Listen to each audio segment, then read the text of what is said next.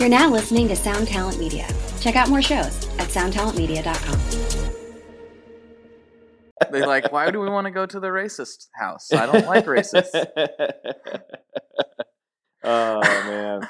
I don't know where these things come from in my brain, honestly, sometimes. I'm so weird. It's almost 5 o'clock on a Tuesday. I get it.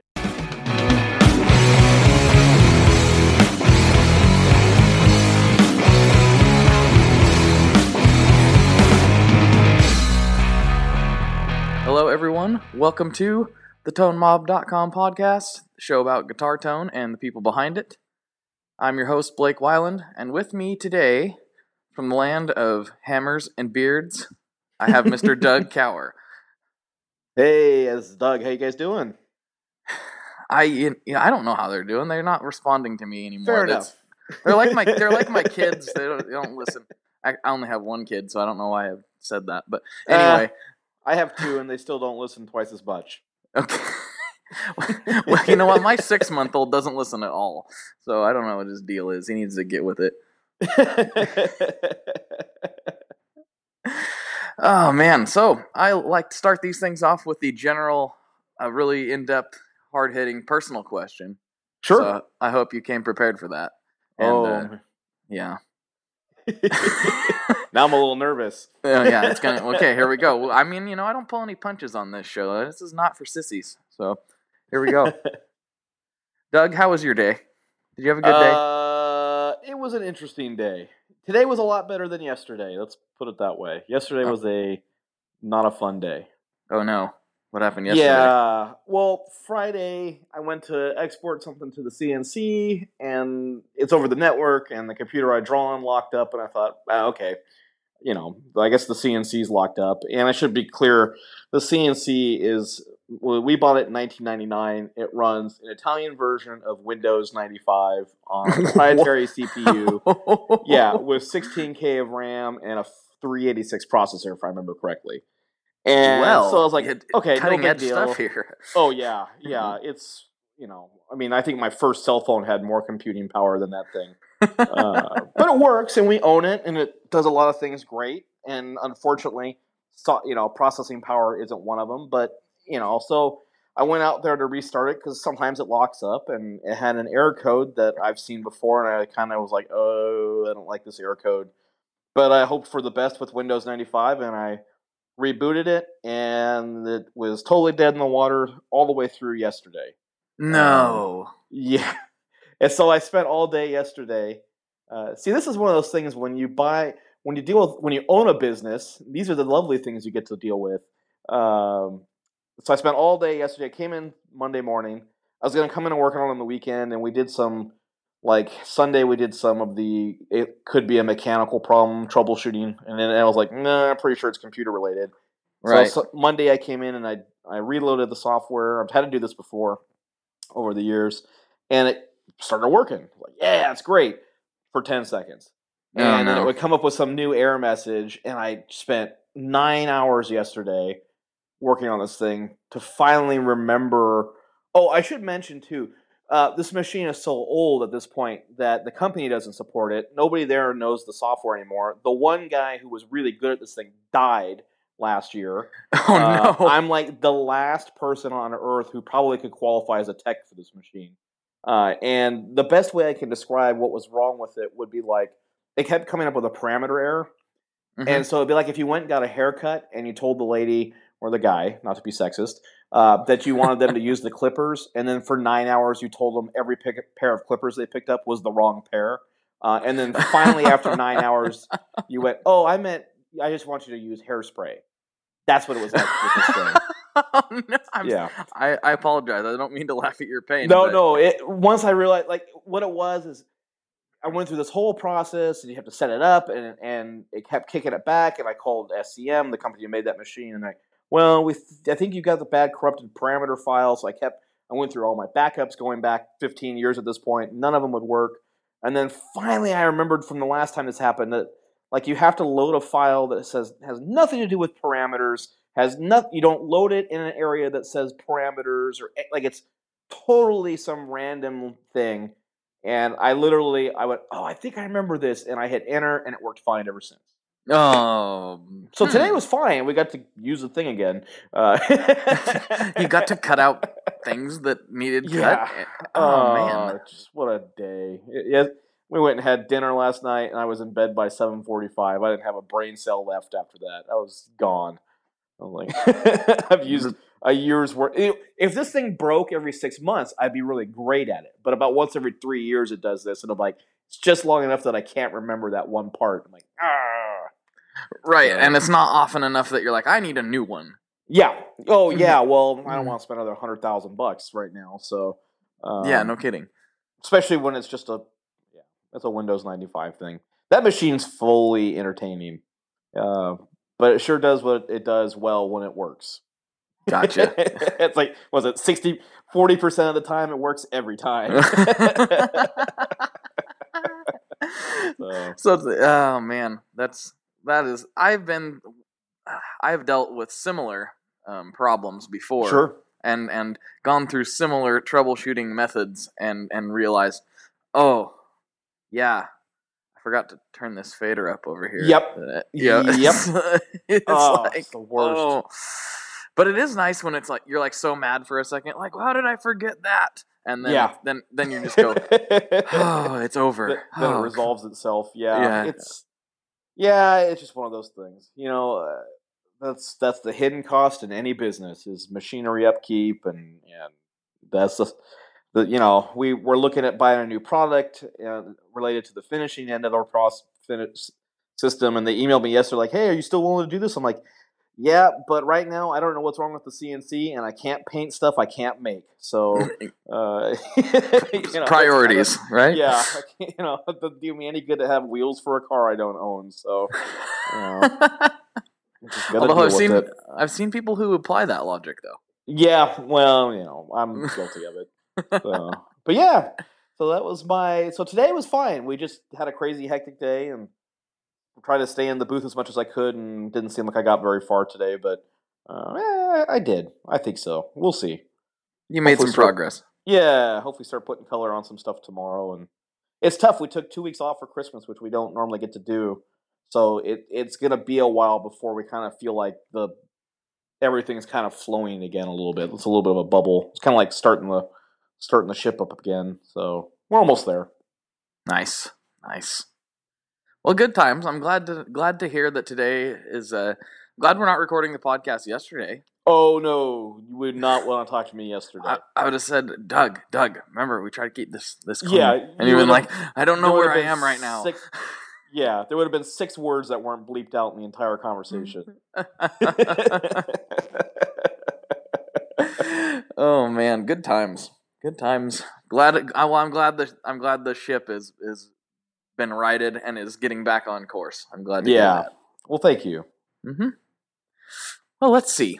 Let's go down. Let's go down some classic questions. Sure. I don't know how many of these you've done. I know you've done some, but I've done. I'm around. I probably got good answers. That's all we're looking for.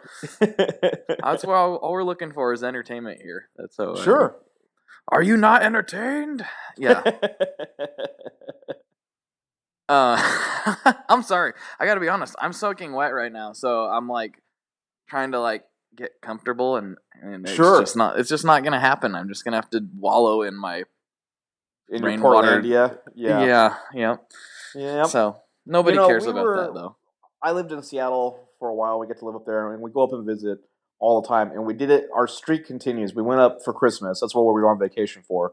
Mm-hmm. And the day we landed, it was drizzling down to just overcast. And then this is the middle of this is, obviously the week after Christmas, the worst time of year to be in Seattle. And it was sunny for 3 days. And then we got on a plane, flew home, and it started raining up there again. So, take that, Northwesterners.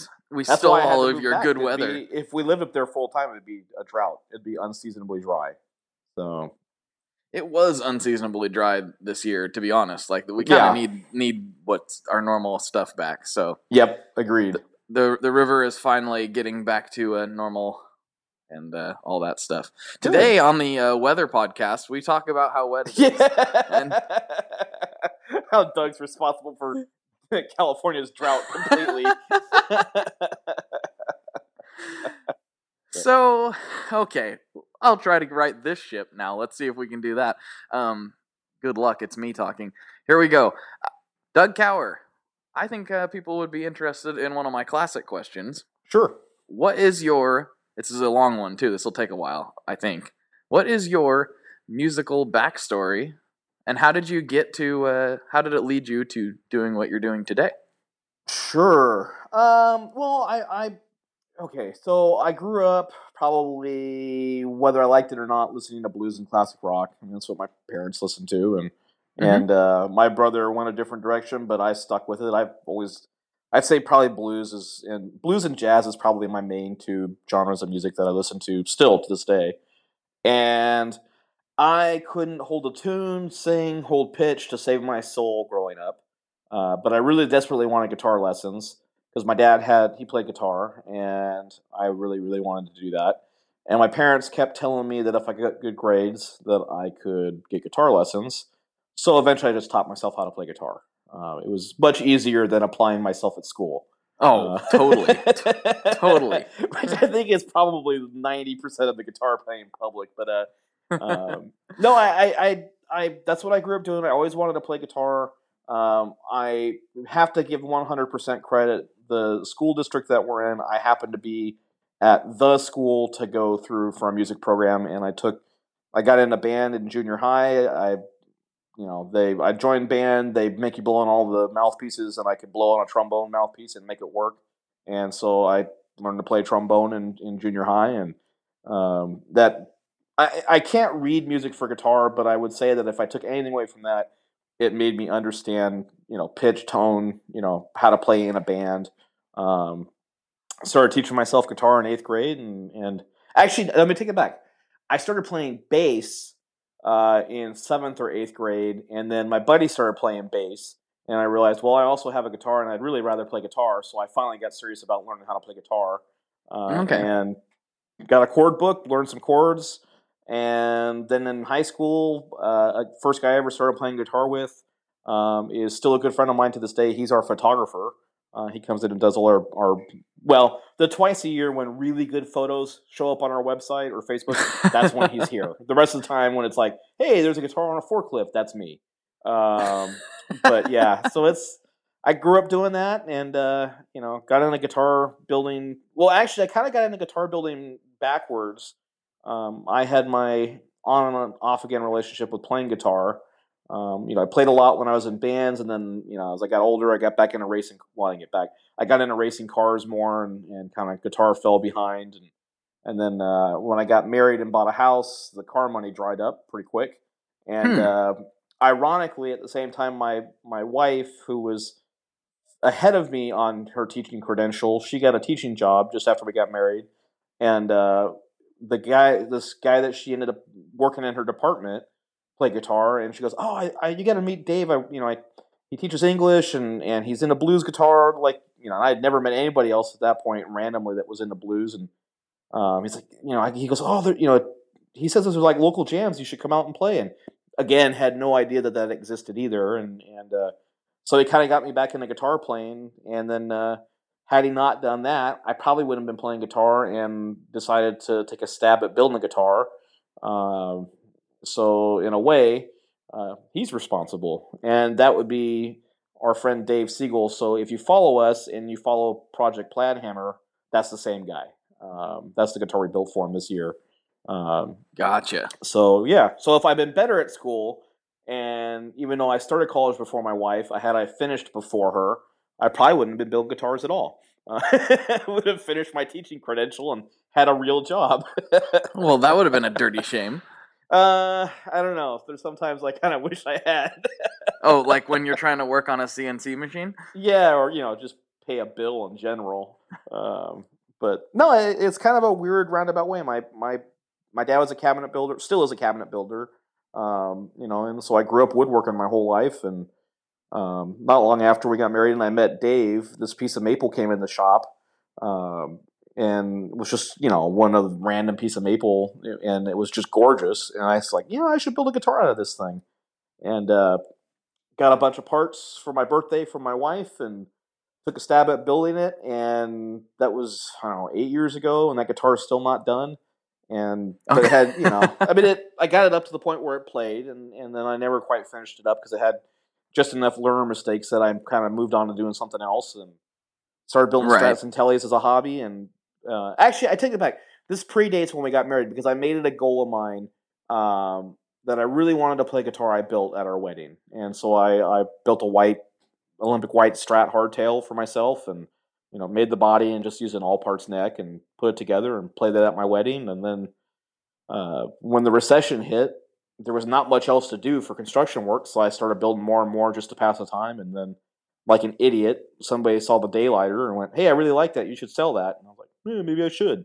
And here I am today. I like the Daylighter. I could understand why somebody would say such a thing. Yeah, you know, it's still probably our most popular thing, I think. Banshee's a close second. I was going to say, over the Banshee, interesting. Yeah, it's about a draw. I think production, I mean, there's 248 serial numbers for Daylighter now. But that also includes Arcturus. So that's, right. We give it the same family serial number. And there's 222 serial numbers for Banshee, but there's not really 222 Banshees. It's after the cease and desist and all that worked itself out, we jumped up from I think like 125 to 200 for the, you know, this is the new series. So there's probably, you know, 2 Daylighters for every Banshee, you know, somewhere along that line right now. Mm-hmm. But in the last year, I would say they're pretty neck and neck popularity wise. Gotcha. You know, gotcha. They just, you know, but yeah, it's been a really good guitar for us. Daylighter, Banshee 2, Starliner, Arcturus, all of those have. It's still my favorite. Daylighter shape's still my favorite. It looks really cool. I like it a lot. Yeah, I think actually, I'm trying to remember what the first Kauer I seen was, because I found you guys probably like a lot of people through Instagram. And, sure. And I'm trying to remember the first one I saw, and I want to say it was one you built for Milkman. I think. Yeah, could be. So he's got a Starliner. I will say this. That's right. He's got a Starliner. It's cool. Of all the guitars I have owned, I have a Starliner semi-hollow that you will bury me with. It's the best guitar. It's one of those things. It's hard to describe our best guitar without making the other ones sound worse somehow. It's right. Not that the other ones are worse. It's just. Sometimes, like that plus or minus 5% stacks up a certain way, and that one is just a little bit more special than everything else. And it was the first semi-hollow prototype, and I set the neck too low, so the bridge is kind of bottomed out, and I could never sell it. So it's pretty easy for me to keep it. There you go. Yeah, Starliner is 100% an original Kauer design. I will say that. That's one thing Starliner has over Daylighter. Daylighter obviously has, you know, a lot of jazz master influence. The body's pretty close. It's a little tweaked, but, you know, pretty much straight on jazz master for the shape. Starliner is 100% my design, for better or for worse. So even though it's not quite as popular as Daylighter, it's still pretty special to me in that regard. Yeah.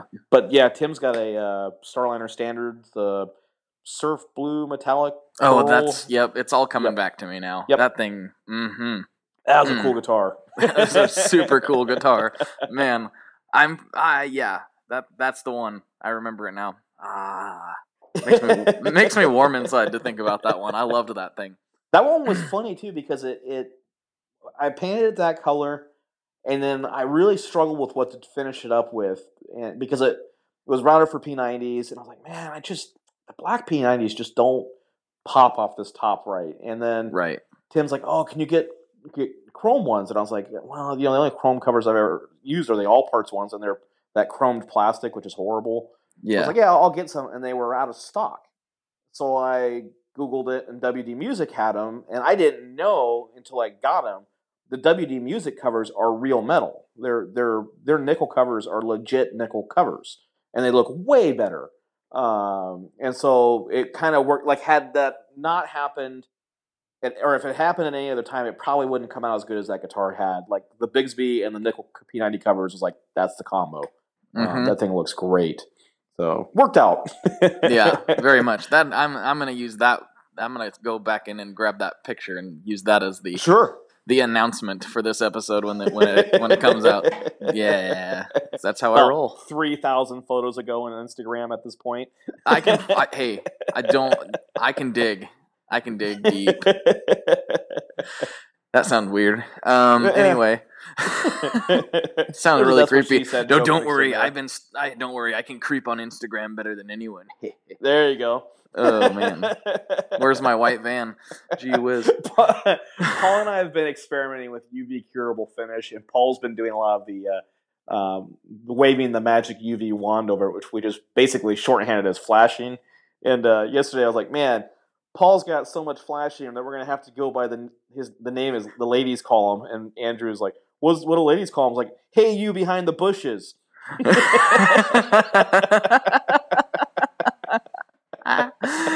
Oh jeez. And the well here for everyone who doesn't know, we are speaking of Paul Roney, who shares shares the shop space with Mr. Kauer down there. He's been on the show before. Anyway, now I got sidetracked. I had something lined up. Oh yeah, if I don't know if you can talk about this or want to, and I don't mean to bring up bad things, but I don't really know. You've mentioned the cease and desist a couple times to me, and I actually don't really know anything about that. I also don't know how much you can tell me about it. So no, I can talk about it. It's resolved at this point. So Banshee predates Kauer Guitars, as a business. I built some Firebirds for fun. It was one of the guitars that I would say was the first guitar I ever built truly from scratch. Fretboard, body, carve the neck, all of it. Mostly because it's neck through, so you basically you're all in. Right. And it was a lot of things. I always loved. No offense to Strat, Tele, Les Paul people, but if I never saw another Telecaster, Strat, or Les Paul in my life, I'd be a happy man. I just don't care anymore.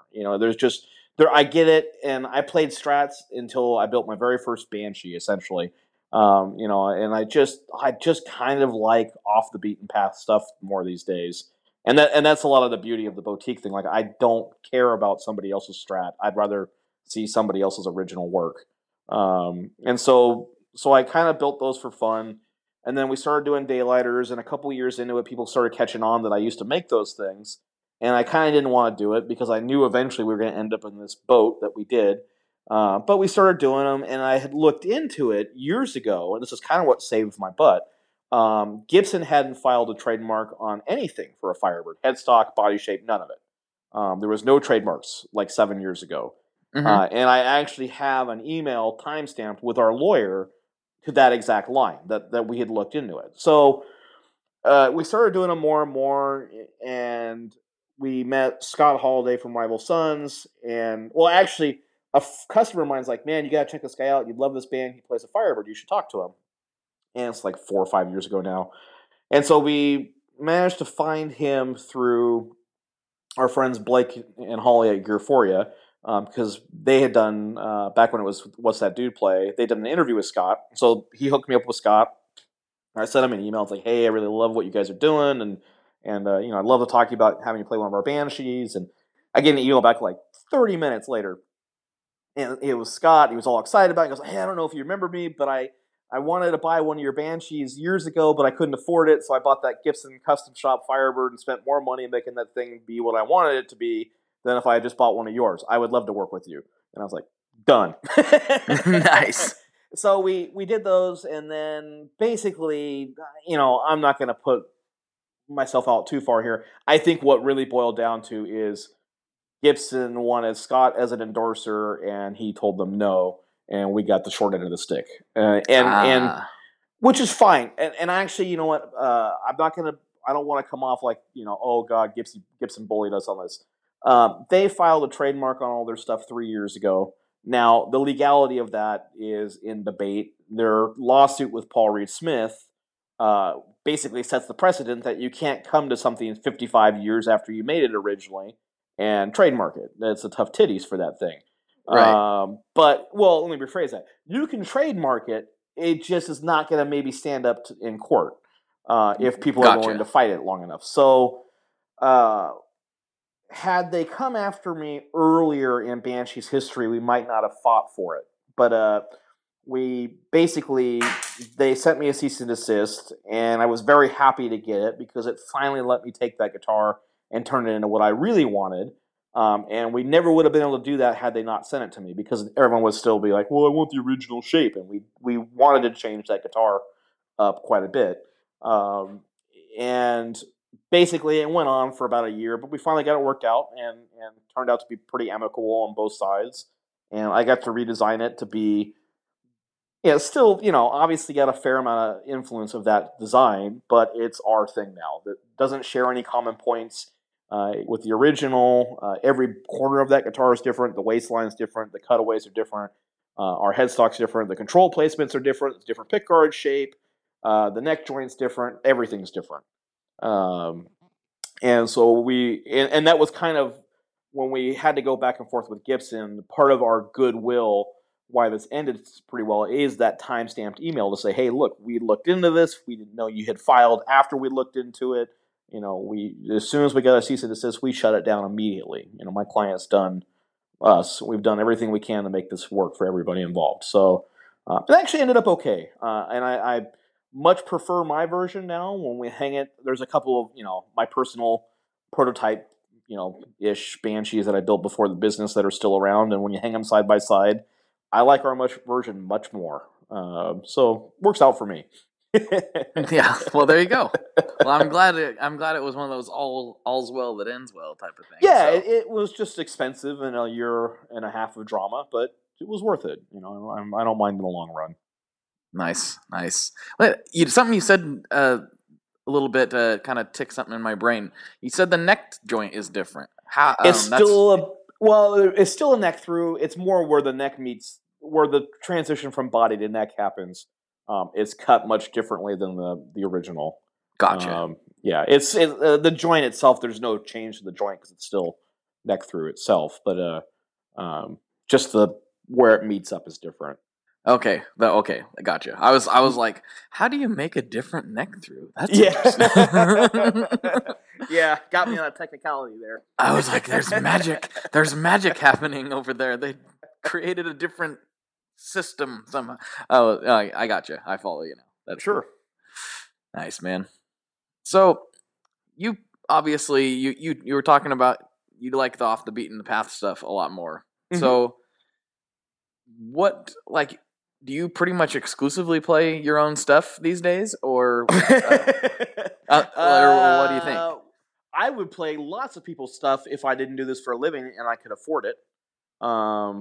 I have a Cole on the eventual order list, which I am a huge fan of Saul's work. Frankly, 90% of our pickguards are accidental ripoffs of Saul's work. But he's getting a Banshee and I'm getting a Cole eventually. It's kind of, you know, he's getting a Banshee eventually. Yeah, when it's friend-to-friend trade stuff, it's kind of like when we both have time and neither of us ever have time, so it's fine. Yeah. Same thing with Nick Huber, who is one of the guys, the earliest people I ever met in this business, and who's been unbelievably supportive of me and our guitars. He's got a Banshee, and eventually I'll get a Huber at some point too. You know, it's the same boy. I told him he's got 10 years. So I think we're only at year 2 right now, so that's okay. I have a Roney Marquis. Nice. And I can actually legitimately say this is probably the first guitar I ever kind of paid for in, I don't know, 10 or 15 years now. Since, I mean, it was one that it was the very first Marquis he built, and I always loved it, and it popped up on Reverb. And actually a customer of mine hipped me to it on Reverb, asking me about it, and I kind of swooped in underneath them and made a deal to grab that thing. And, so yeah. So former customer. Well, yeah. Yeah, well, I made it up for him in regards for the next guitar he was looking at from ours, so everybody was okay on that. But yeah, I had to snag that thing. I absolutely adore that guitar. So it's the first non-Kauer. I mean, I still have guitars I bought before the business, but yeah, there's tons of guitars I would love to play. I Frankly, I don't have time to play my own either, so it's not like anybody's getting the short end of the stick here. But I would love to own a Springer, a Cole, a Huber, one of Sam Evans from Cardinal Instruments. I'd love to own one of his. Oh yeah, there's tons of, and it's one of these lists that I can't make the list without leaving somebody out by accident, and making them feel offended. There's tons. I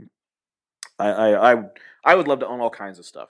You know, and if I was a teacher, I probably could afford to. It's funny because I have a lot of amps, and we do a lot of amp and guitar trades with friends of mine. I have a Milkman, and, Benson, and a bunch of satellites. Adam's one of my favorite people on Earth. And Josh at JHS has, I'm looking at his second guitar on the wall here right now.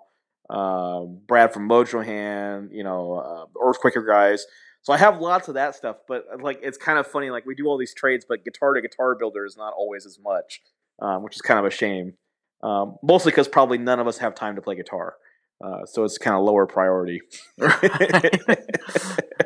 Nice, but, yeah. Nice, good times. Let's see. Well, you kind of just listed a bunch of stuff. I was gonna say. And since you don't really have time to play, this question is a little bit null and void, but if you were to go play, say, at a gig or something, sure, what would your rig look like? Right now, the local jam that I go out to from time to time is usually my Starliner. The next time I go out, it'll be that Marquee, because I just got that thing pretty recently. I haven't been out with it yet. Amps vary. The Benson's the newest, so I've been taking that out a lot lately. My rotation is pretty solid between either my Benson, my Milkman, or my Sam amp, just because they're, for the jam night stuff, they're the perfect rigs for that. I would bring my satellites if I could get away with the volume, but all my satellites are much too rude for that. They're amazing amps, and I happily annoy my neighborhood with them. But right now, it's probably my Benson and my Starliner Semi-Hall is kind of my go-to rig. Nice. And then my pedal board mixes up from time to time, but I've got a Flint and a Lex on there that's permanently attached, and my all-time favorite pedal of all time is my Electro Harmonix C9, where I get to annoy everyone by pretending to be an organ player that I really want to be. I would much rather play organ than play guitar if I had any left hand right hand coordination, and then. I don't know. I think at any given point on my pedal board, there's 4 overdrives and 4 fuzz pedals, and that's it. Oh, yeah. That's I don't have any delays. Well, I have a Deco, but I use it mostly for the saturation side, so it's sort of half counts. Overdrives and fuzzes, that's my wheelhouse. Let's talk fuzz. Talk fuzz. Man. You're speaking to the right man to talk about fuzz. So and it's funny because I have kind of a love-hate with fuzzes. I've had a lot of fuzzes I don't like as much as I want to like. My all-time is my Mojohan BMP1, which is, I would assume, a muff of some sort, and it's phenomenal. I that's another, you're gonna bury me with that pedal thing. I adore that one. Solid Gold Effects just sent me their new one, which I love. I really like it, and it was really kind of them to send me one. Is that the Sasori? Yep. That thing's great. That thing's fantastic. I have a Colossus by Mojohan. Brad builds my favorite fuzzes for some. I have JHS fuzzes, and I have Earthquakers, and Brad's are just. It's the same as describing that guitar. It's hard to say his are better. They're just, for some reason, I like them a little bit more. But I have a Firefly and a bunch of JHS fuzzes, and they're all phenomenal too. But that Colossus and that BMP1 are just my favorites. They're so good.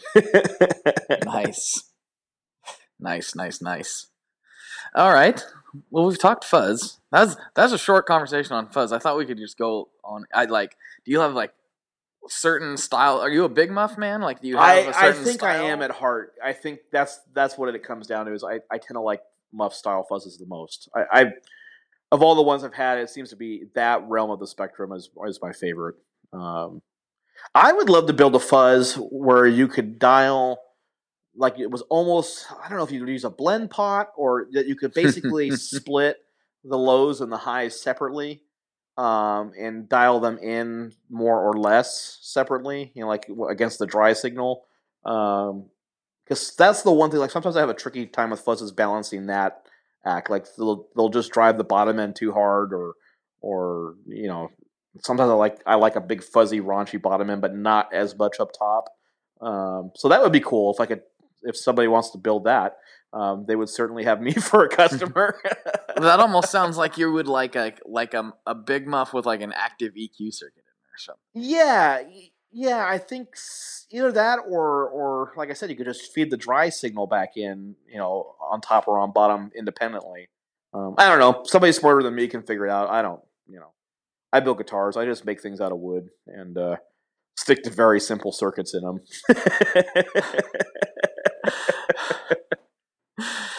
Do you have a preferred pickup and electronics combination in your guitars? Sometimes. I think sometimes I go through phases for years. Our humbuckers and P90s for all Kauers are wound specifically for us by Wolf Tone.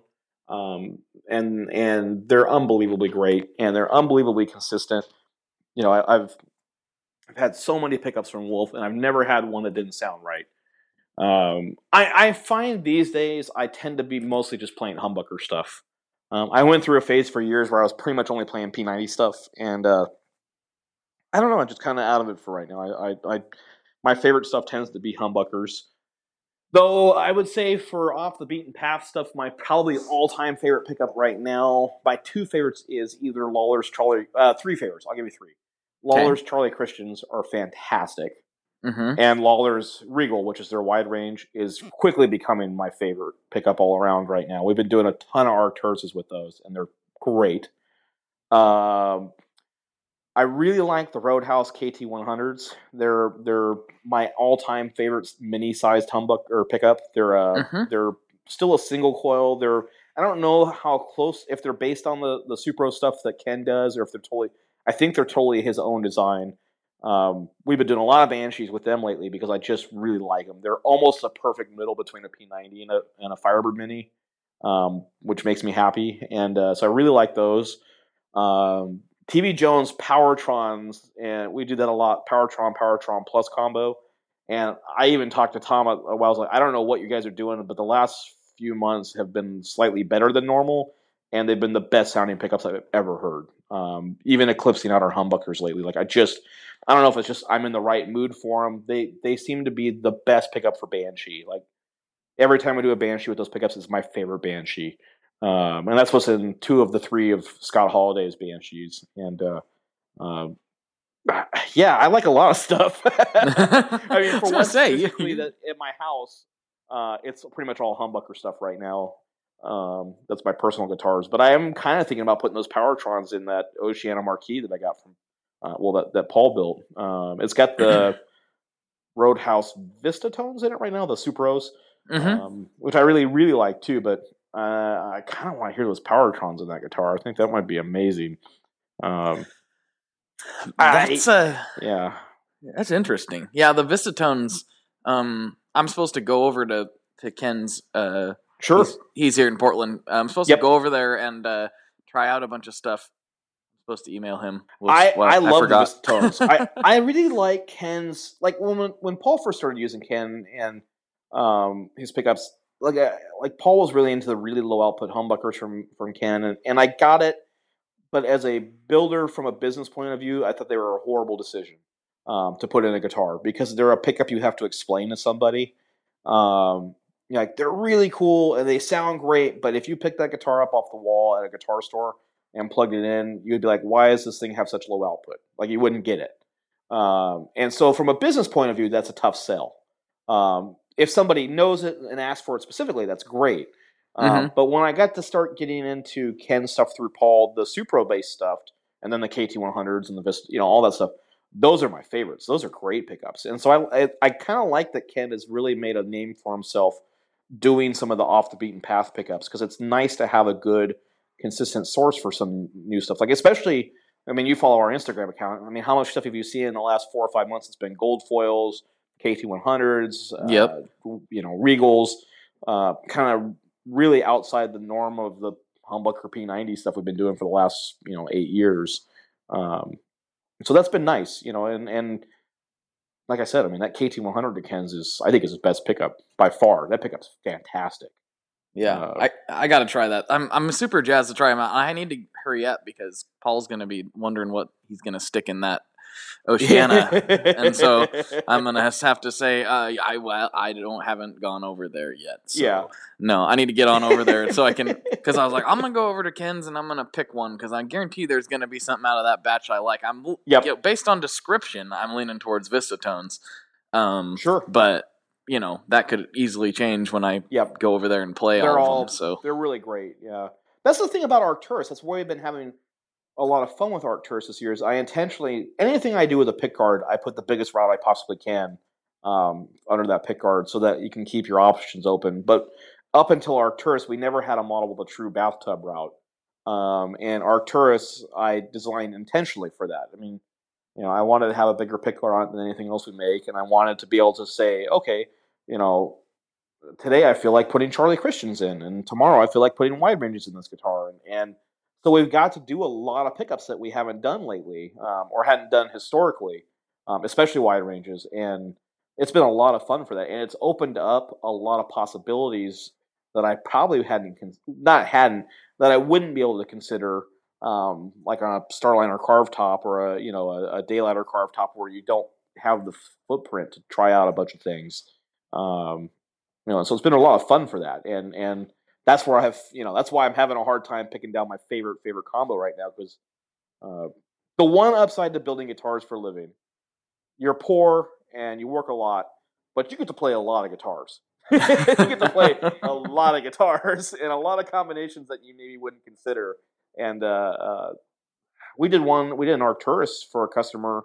Real recently, he wanted unpotted Supertrons from TV Jones, and that might have been the best sounding Arcturus of all time. That guitar was really sad to ship out. This thing is great. There's so many good pickups out there. That's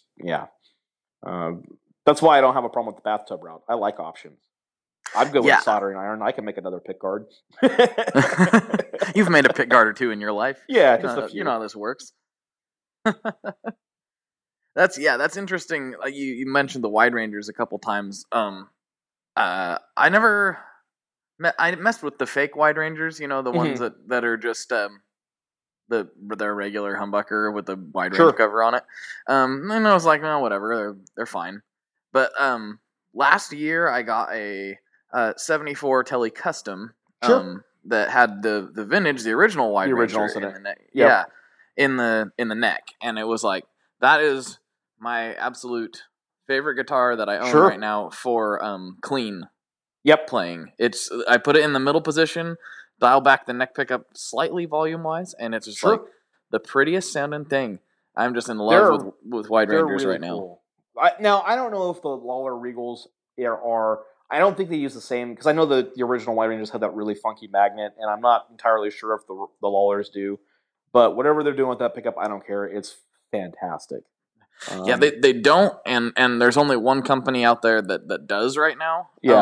But pretty much that everyone, and the reason is because that magnet is ridiculous expensive. It doesn't thread well, and I know the rationale behind it, and I don't care I think honestly that's my favorite pickup from Lawler is the Regal. It's really good. Well, I think everybody, including Lawler, that is doing wide range reproductions now, except for Fender for some reason, has done their, like, they take a vintage one and they go get as absolutely as close as they can. Yep. And from what I've heard from everyone who's played both, tough to tell the difference.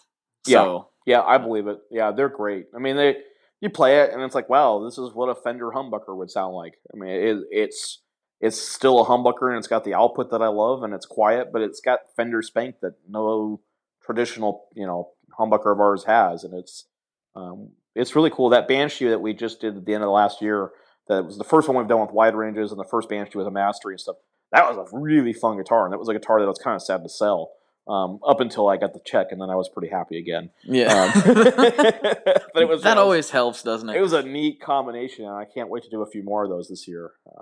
It was a neat kind of Banabird, or I don't know what the hell we'll call it, Banshee let's see, Banturus. I think that was the name we had kind of given it. It was kind of half Arcturus, half Banshee. It was great. So, yeah. Nice. Yeah, it makes me wonder, like, I mean, I know Fender's just a business and they're going to do whatever sells and that's fine, but it makes me wonder, like, why has Fender not done what, like, Lawler's done or somebody else to try to recreate that pickup closer instead of just having this, this regular humbucker? I probably bet most people just don't know. Most people don't, you know, if you knew the difference, you'd probably be putting your own pickups in anyway. So why? Well, that's true. From their end. And honestly, it's probably great for everybody else that don't. If they did, why, you know, it would probably hurt everybody else's sales. So it's probably, you know, why doesn't Gibson just build a Firebird with P90s in it? They would be like half our sales gone. Probably shouldn't have said that on the air. Oh, no. I mean, don't do that, Gibson. That's none of our sales. You know, nobody even buys those. Nobody would buy that. Why would? Yeah, Gibson, please. You know, they probably pay realistically. You know, Fender's probably paying, I don't know, $1 a pickup maybe, and they probably would cost them $2 a pickup, which seems like a really cheap move until you times it by a few 100,000 guitars, and then yeah, I mean, I get it.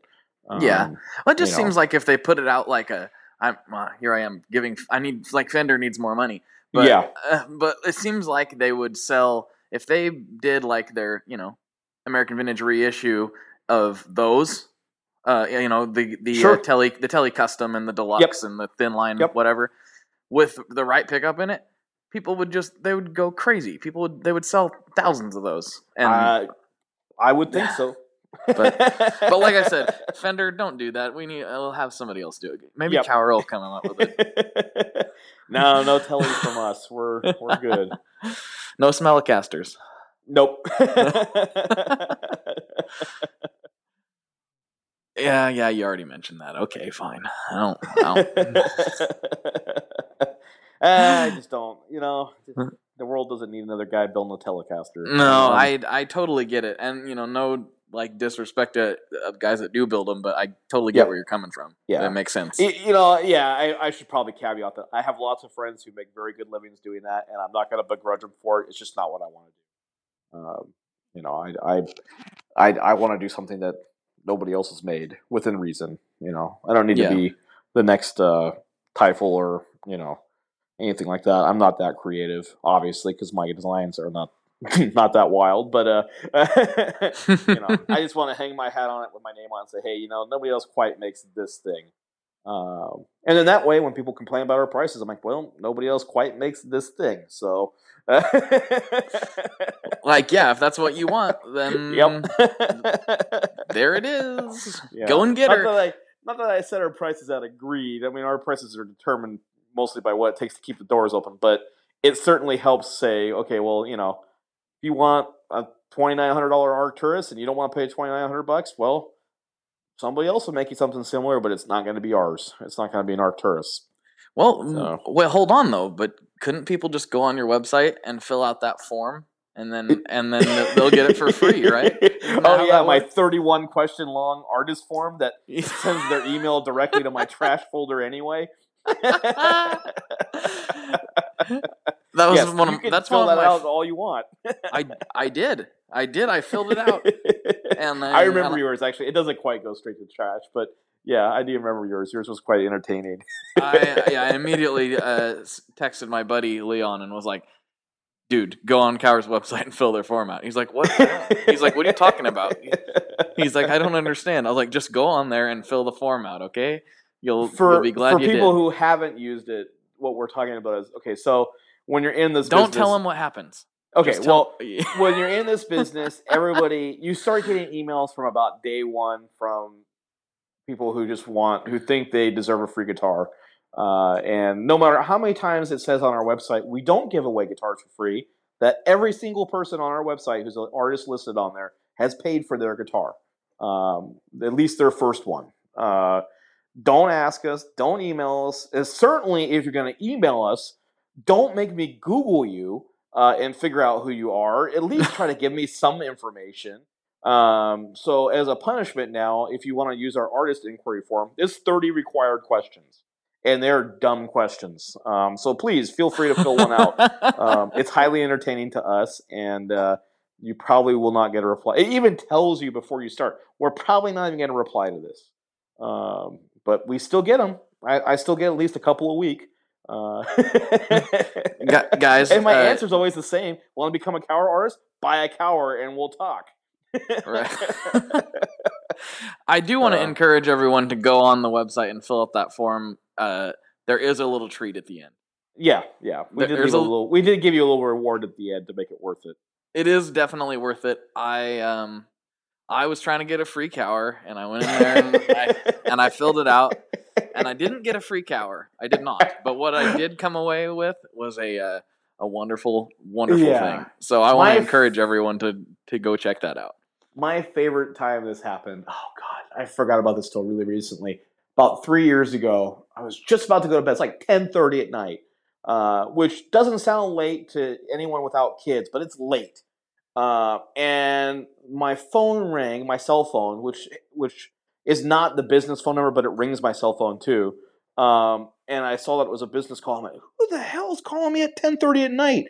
And I was like, oh. She's like, and my wife's like, oh, just let it go to voicemail. I'm like, no, I want to find out who this is.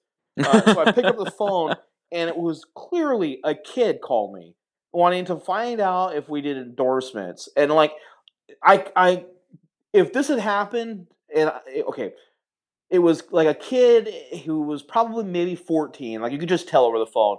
And if his mom had come in the room and said, Timmy, who are you talking to at 10:30 at night? Oh, I forgot. It was a New York phone number. So it was like 1:30 in the morning. If I had heard that over the phone, I would have given that kid a guitar. Because it would have made me laugh so hard. Instead of being just annoyed that he called me at 10:30 at night. Like, I know that's what happened. I know that if we had talked 2 more minutes, his mom would have come in and interrupted that phone call. And I would have given him a guitar if it was on a landline and she had picked up the phone. That would have been even better. Like old school. That would have been amazing. That was so funny. I was so mad, but when I hung up the phone, I couldn't help it. I just laughed my ass off for that. It was really great. What did he say? I can't even remember. He was just like, I'm in this band and we're playing gigs. And I'm like, yeah, that's great, buddy. Don't call me at 10:30 at night. That will probably get you a lot further than this conversation will. I didn't want to be a jerk about it, but I was like, oh, okay, yeah, this should be an email. I never heard from him again. It's because his mom probably told him to get off the phone. And yeah, I'm sure, right? It was so funny. Oh my God! Yeah, that was that. That one was really entertaining, and then I learned quickly how to set my work phone number to not ring past a certain time. There you go. Yeah. Oh man, how am I gonna call the shop at 1:30 in the morning? God, that's the thing. Like, because I don't want people to think we have a bad idea. We really immensely appreciate our artists. It's really important to us. It's important to everybody, but legitimately, some artists sell guitars for us. Most don't. And even then, we couldn't survive on any single artist's sales. It's a couple guitars a year, realistically. The reason why we don't do free guitars is, A, we can't afford it. B, I don't want someone playing my product because it was free. I want someone playing my product because they want to play it. They're willing to spend their money to play it. Because it's not fair to everybody else who has to save up for a year or 2 years or 3 years to buy one of my guitars, that they had to work for it, and some guy who thinks he's entitled to it, who legitimately, if you were big enough to get a free guitar from us, you could afford it. Right. If you're that big, you can afford one of our guitars. We're not that expensive. It's not fair to everybody else. This topic keeps coming up again and again. It's the crux of this industry. Yeah. Everybody. I mean, I think you've read. Yeah. I don't need to plug this article anymore. But since we're talking about it, I wrote that blog post because of these conversations, and I'm like, I can't believe that this is like an epidemic. And and anyway, people have heard me complain and whine about it on this podcast before, so I'll try not to. Yeah, the Oatmeal nailed it the best. The comic, the Oatmeal, they put up a comic a while back, and it went everywhere in this industry because we all knew it really well. Mm-hmm. I know what you're talking about. Yeah, about graphic artists getting paid in exposure, and then they go try to buy a hot dog, and the guy's like, I don't get paid in exposure. You pay for a hot dog with cash. It's the same thing in this business. My landlords don't care who's playing my guitars. They want a check, and they want that check before the 10th of every month, period. You know, and so it's just we had an artist who wanted a band, and I know, like, it was very easy for, like, we always were kind of, we never really would do a free guitar for somebody, but I had worked out a deal with one of our dealers who really wanted us to do a guitar for an artist, a pretty big artist who's also a good friend of his, and it quickly snowballed into a bunch of things that I wouldn't do for any paying customer, and then he complained that it wasn't moving fast enough, and I was like, I'm out. I'm not doing it for you. I'm done. And it was the exact same epiphany. I'm like, why is Timmy, who's calling, you know, mommy's going to be mad at him for calling me and spending his money with me, who's saved up and worked a paper route for 3 years to buy a guitar for me. Why am I not working on his guitar right now? Why am I working on the guitar that I'm not getting paid to work on? It's not fair. And so for somebody who apparently doesn't care. Yeah, yeah. And so I was like, I'm out. And I don't want to do this stuff for you anyway. I wouldn't do it for anybody who was paying regardless. I just don't want to do this guitar. And, you know, in any business, saying no is something that it's hard to do at first, and then the more you do it, the better off you realize you are immediately. Like, it's just always better to say no. And I, you know, I get requests all the time, and I'm like, no, I just don't want to do that. Or why not? I'm like, because I want to do it means I'm not going to actually work on it, which means your guitar is going to be late. Then you're going to be mad at me. Then you're never going to be happy when it does show up late because I didn't want to work on it in the first place.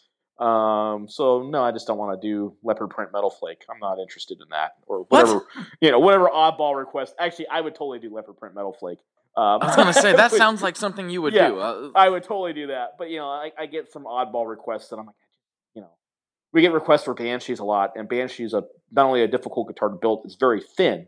So most of the requests for like Trems and Floyds and Sustainiacs are, they don't fit, or I just don't want to do them. Like, you know, there's no room for push-pull pots. There's no room for a trem.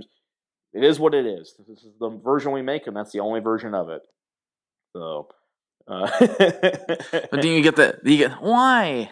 But why? Yeah. Why, there was one guy who's really very particular in his specs, and I told him exactly that. I just don't want to build this. Like, you know, I don't want to build it, and then I'm not going to work on it. And they're going to be mad because I'm not working on it. So let's just cut this off at the head and just say, no thanks. And he was like, oh, I understand that. That's fine. I'm like, good, because I don't want to do it. Right. Well, there's somebody will build it for you.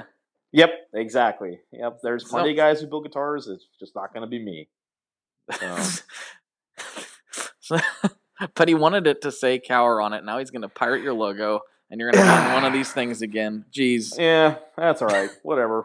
Paul and I were joking about that yesterday, and I'm going to start building phonies, and it'll be great. I'm going to start ripping Paul off. And, it'll be fantastic. Undercutting them. Like, check out this. 4 times as much. I'm going to be super. You're going to want that phony. The phony, man. Check out this Broshiana. Yeah, there you go. Yep.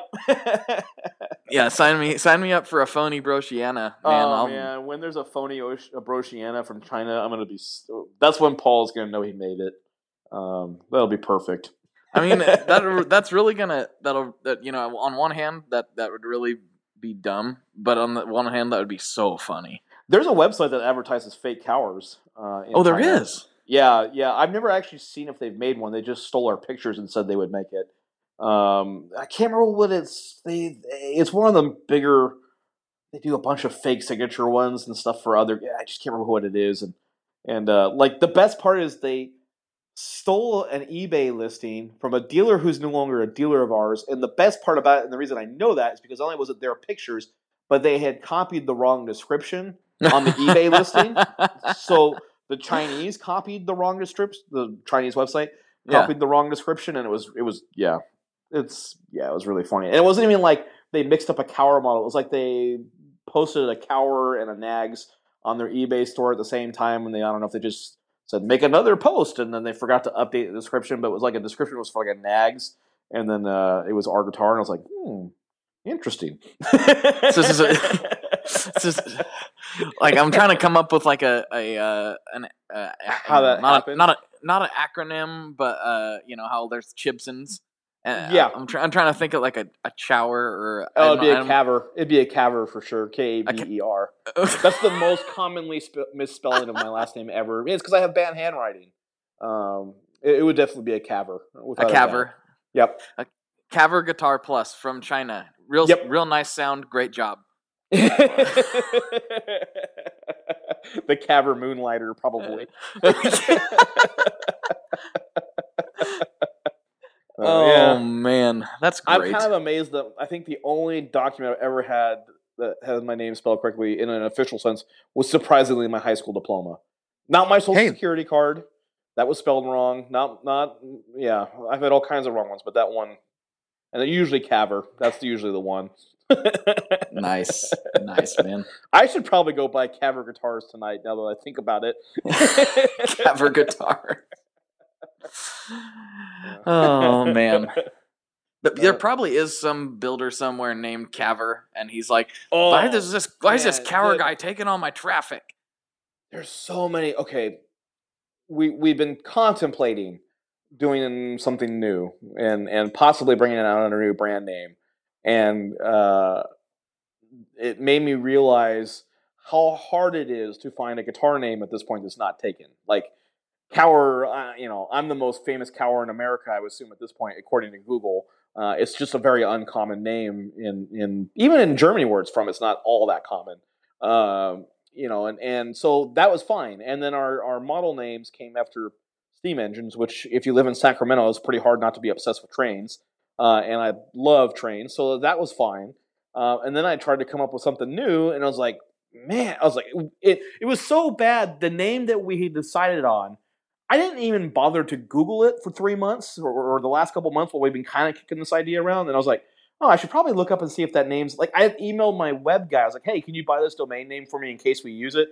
He's like, did you bother to look and see if it was? I was like, no. He's like, it's in use. I'm like, dang it.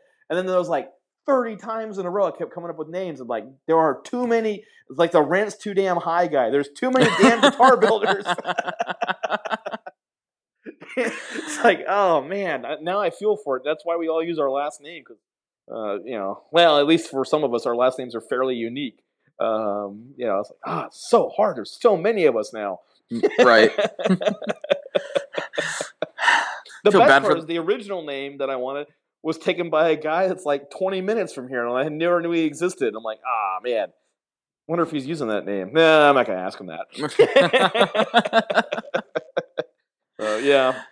Nice, It'd be hard to come up with a new. It's really hard. I don't want to let the cat out of the bag on that thing too much, but yeah, that's something that we've been looking at, and hasn't gotten off the ground stage yet, part because the name's such a pain. Yeah, I can actually really relate, and I went through a similar struggle here lately, and I'll have to. It's not ready for the unveiling yet. But sure. When it is, people will understand why I went the way I went.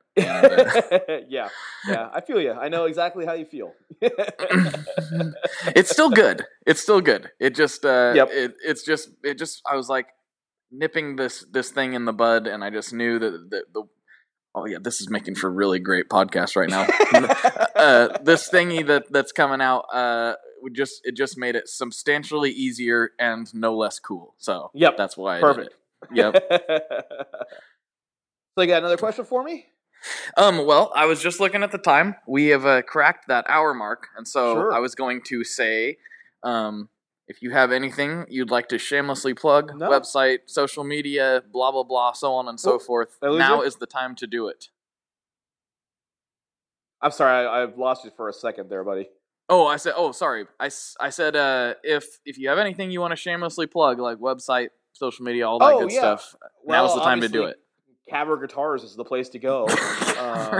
It will be maybe tomorrow at least, but it's just KAUER Guitars.com, and Instagram is Kauer Guitars, and Twitter is Kauer Guitars, and our Google Plus is probably Kauer Guitars. I haven't been there in like a decade, and Facebook's Kauer Guitars, still? And I don't know. I still get emails from it from time to time, but I never figured it out in the first place. But I'm around. I'm like I said, I'm the most famous Kauer in America according to Google, which probably annoys my brother, who's probably he's probably a close second. He's right on your heels. Yeah, yeah. No, I doubt I'm the most famous Kauer in America, but if you do type Kauer, you do find us pretty quick. So there you go. Yeah, yeah, yeah. Well, that's the longest rambling, probably three questions you've ever had answered in your life. You'd be surprised. I actually, now I'm sorry, I should wrap this up, but I actually did do a podcast interviewing another guitar builder where I didn't even get to ask my questions. Nice. That's the best kind. Yeah, we went on so these random tangents. They were related, but I was like, you got to come back on. I didn't ask you any of my questions. He's like, oh, well, okay. That makes it good. Well, if the same boat happens for me, I promise I'll lightning round it with you next time. I will be much more succinct. The rambling's fun. So. Well, all right, man. Well, I guess I'll wrap this up in the way that I always do. So, for Doug Kauer, I'm Blake Weiland, and all you all out there, good luck and good tones. Perfect. Alrighty, folks, that does it for today. As you can hear, I have contracted the legendary Namthrax. Yes, I have a cold. I'm very plugged. I apologize. But while at NAMM, I did get a lot of great extra stuff, including an interview with Paul Reed Smith. Some of you may have seen this already. It's posted up on the 60 Cycle Hum YouTube page or in their podcast feed. Ryan and I sat down with Paul, and we asked him the real hard-hitting questions, as you know I'm prone to do. So there's that coming. There's a podcast with Daniel Tyack of Salvage Custom, and also with Ryan from 60 Cycle Hum. And then I sat down with Lance Seymour of Gear Talk, and again, Ryan with 60 Cycle Hum. He orchestrated this whole thing, and him and Steve led me through my first NAMM as a NAMM Sherpas, if you will, because it's quite a place to navigate if you've never been there before. So thanks to those guys for helping make my experience much, much better. And if you're not listening to 60 Cycle Hum already, what's wrong with you? Go do it. Get over there and listen to their show. You like guitars, after all. Crying out loud. Anyway, thanks for tuning in, as always. And don't forget to head over to ToneMob.com and sign up for the email list. As you know, and have heard before, there's all kinds of juicy stuff that happens over there that some people aren't privy to because they're not on the list. Get on the list. Get on the list. All right. Thanks for tuning in. I'll talk to you guys next week. Have a good one.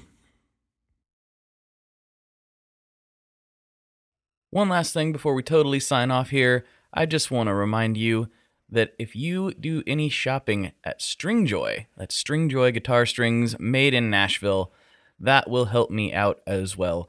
As I've said for years, I'm heavily involved in that company, and I really do think they're making the best products on the market.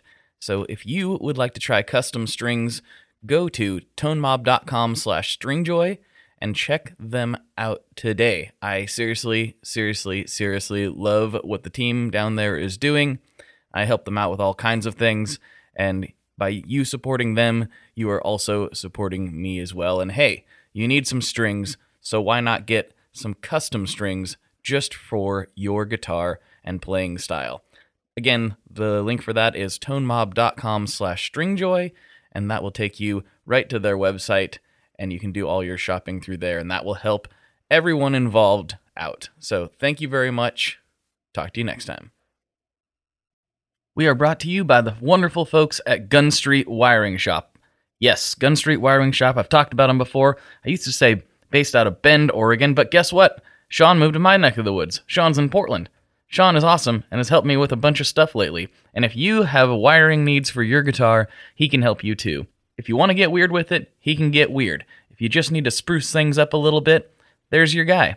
He takes all the guesswork out of doing your guitar wiring, and he makes it simple, and his customer service is top-notch, and I can't say enough good things about Gun Street as a company. I really respect Sean and what he's all about, and the product is top-notch. I've got 3 different guitars that now have Gun Street harnesses in them, and I could not be happier. So go to GunStreetWiringShop.com and check them out.